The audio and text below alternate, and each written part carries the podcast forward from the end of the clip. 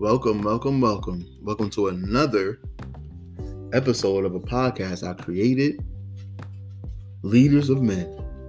Leaders of Men.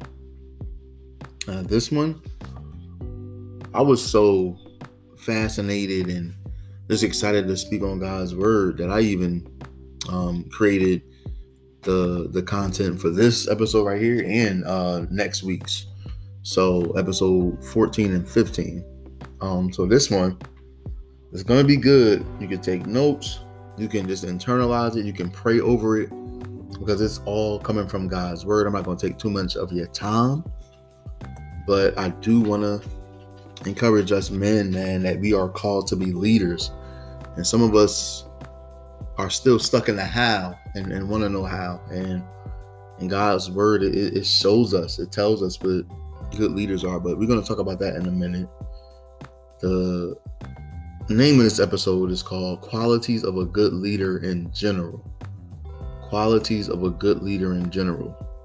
Um, but before I start, the mission of this podcast is to reach men, young and old, men who have who are in the faith, new to the faith, and may need some and may need a refresher. Some men that are in the faith that may be battling with just cycles and cycles of backsliding, of men who need, um, just as a new believer or as a believer in general, some encouragements that something that would spark some enthusiasm. Um, so I'm gonna always encouraged that God has called us men to be leaders, leaders of our household, leaders. As we walk out the door of our house, we are our leaders. When we are inside of our house, we are our leaders. So, in any aspect of our lives, man, we are leaders. And there's nothing that the enemy can do to take that away. There's nothing that he can do that can take that away. And I want this to be uh, the encouragement. Um, so before start, I want to just pray over God's word. So Father God, we just thank you for your word. We thank you that you breathe life into us, that your word is, is such a breath of fresh air.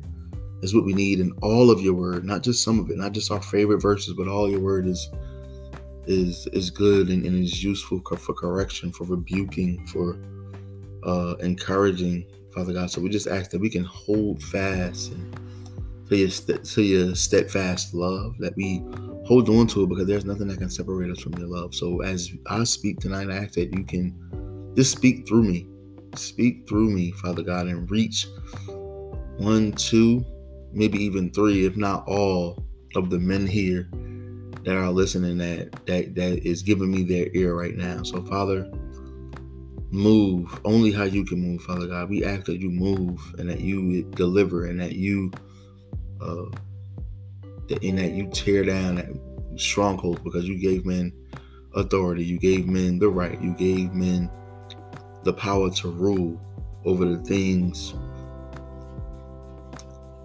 in this world. In Jesus' name. Amen. So I'm only going to take a little bit of your time. So the scripture I'm going to be reading from um, is going to be two of them, but the first one is everything that's explained in, in 1 Timothy 3 2 through 7.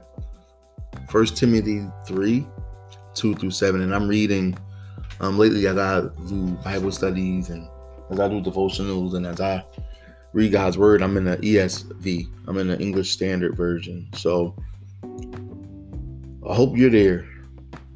So jot this down. Remember this. Have it on the in the beginning of your heart. Have it on the tip of your tongue. Have it on the, the, the top part of your mind. Oh, okay. So the word says, First Timothy 3 and 2, therefore, an overseer, a leader, must be above, above reproach, the husband of one wife. If you don't have a wife, a man of just one girlfriend. I just wanted to put that out there. Sober minded, not conform to the patterns or addicted to alcohol and, and drugs and things like that because you can't be useful in God's kingdom self control. You must have self control. This is a message for me. This is a message for some of you and, and, and for some of us who are especially are, who are in the family of faith that we absolutely positively need self control We need the Holy Spirit. We need the Holy Spirit that produces that fruit in our lives. We need God to give us strength, to give us wisdom, to give us the the will to live self-control. That man must be respectable, hospitable, and able to teach. You must be respectable, hospitable, shows great uh, hospitality, able to teach, not thinking you know it all.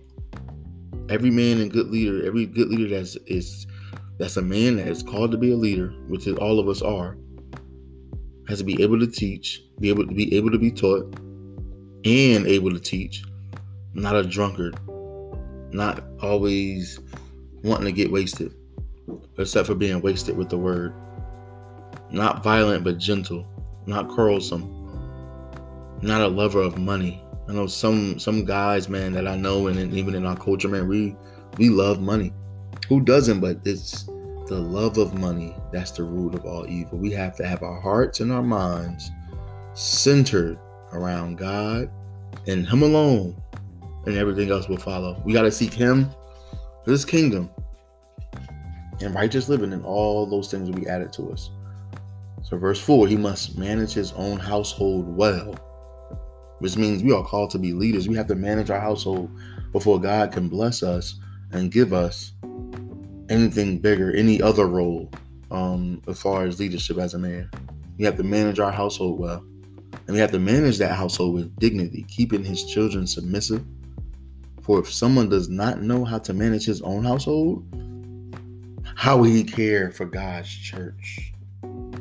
He must not be a recent convert, like that just converted over to Christianity. Can't be that. Sorry, man, but you still are called to be leaders. But that, that's only for aspects of, of being a leader in the church. Because if if you just was recently converted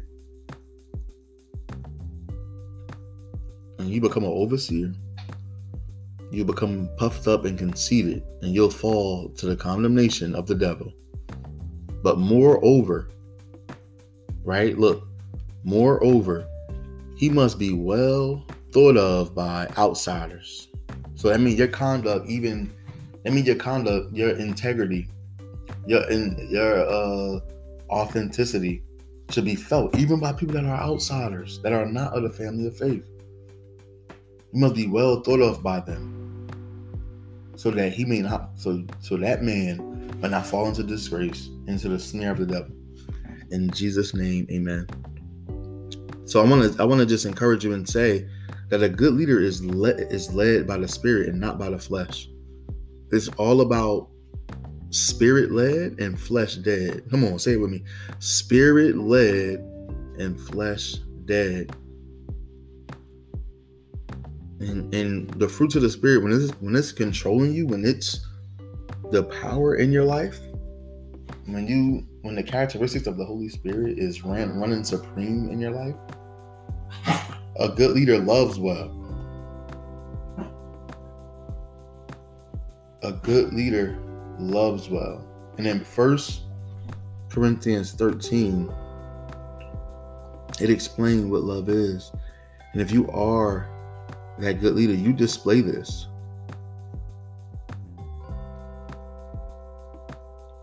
So First Corinthians 13, 4 through seven says it's more. It goes all the way down the line. But this this is what I want to the point I want to get at. So leader, men, leaders of men. Is what the podcast is called. For every good leader, this is the traits of it. You love well, and what that love is, not what you think it may be. And some of us might have a screwed up version of love.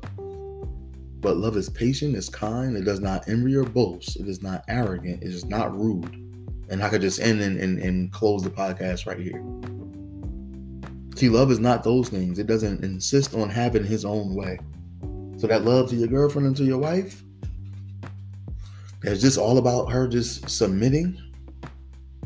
But all you doing is throwing your authority around. That's not it. I'm sorry. I'm sorry. It's not irritable or resentful. Especially of, of family members, of of any other aspect of it. it does not rejoice at wrongdoing. It only praises and look for and, and find has a deep passion for for righteousness. And it but it rejoices with the truth. Love bears all things, believes all things, hopes in all things, and endures all things. So as a man and as a, a good leader, that's the aspect. Those are the things, those are the characteristics, those are what should be in your heart. And those which, what should be in your thought and which the way that you love and choose to love others, especially who are like hard to love or people that you have put in a, a place in a position to lead. So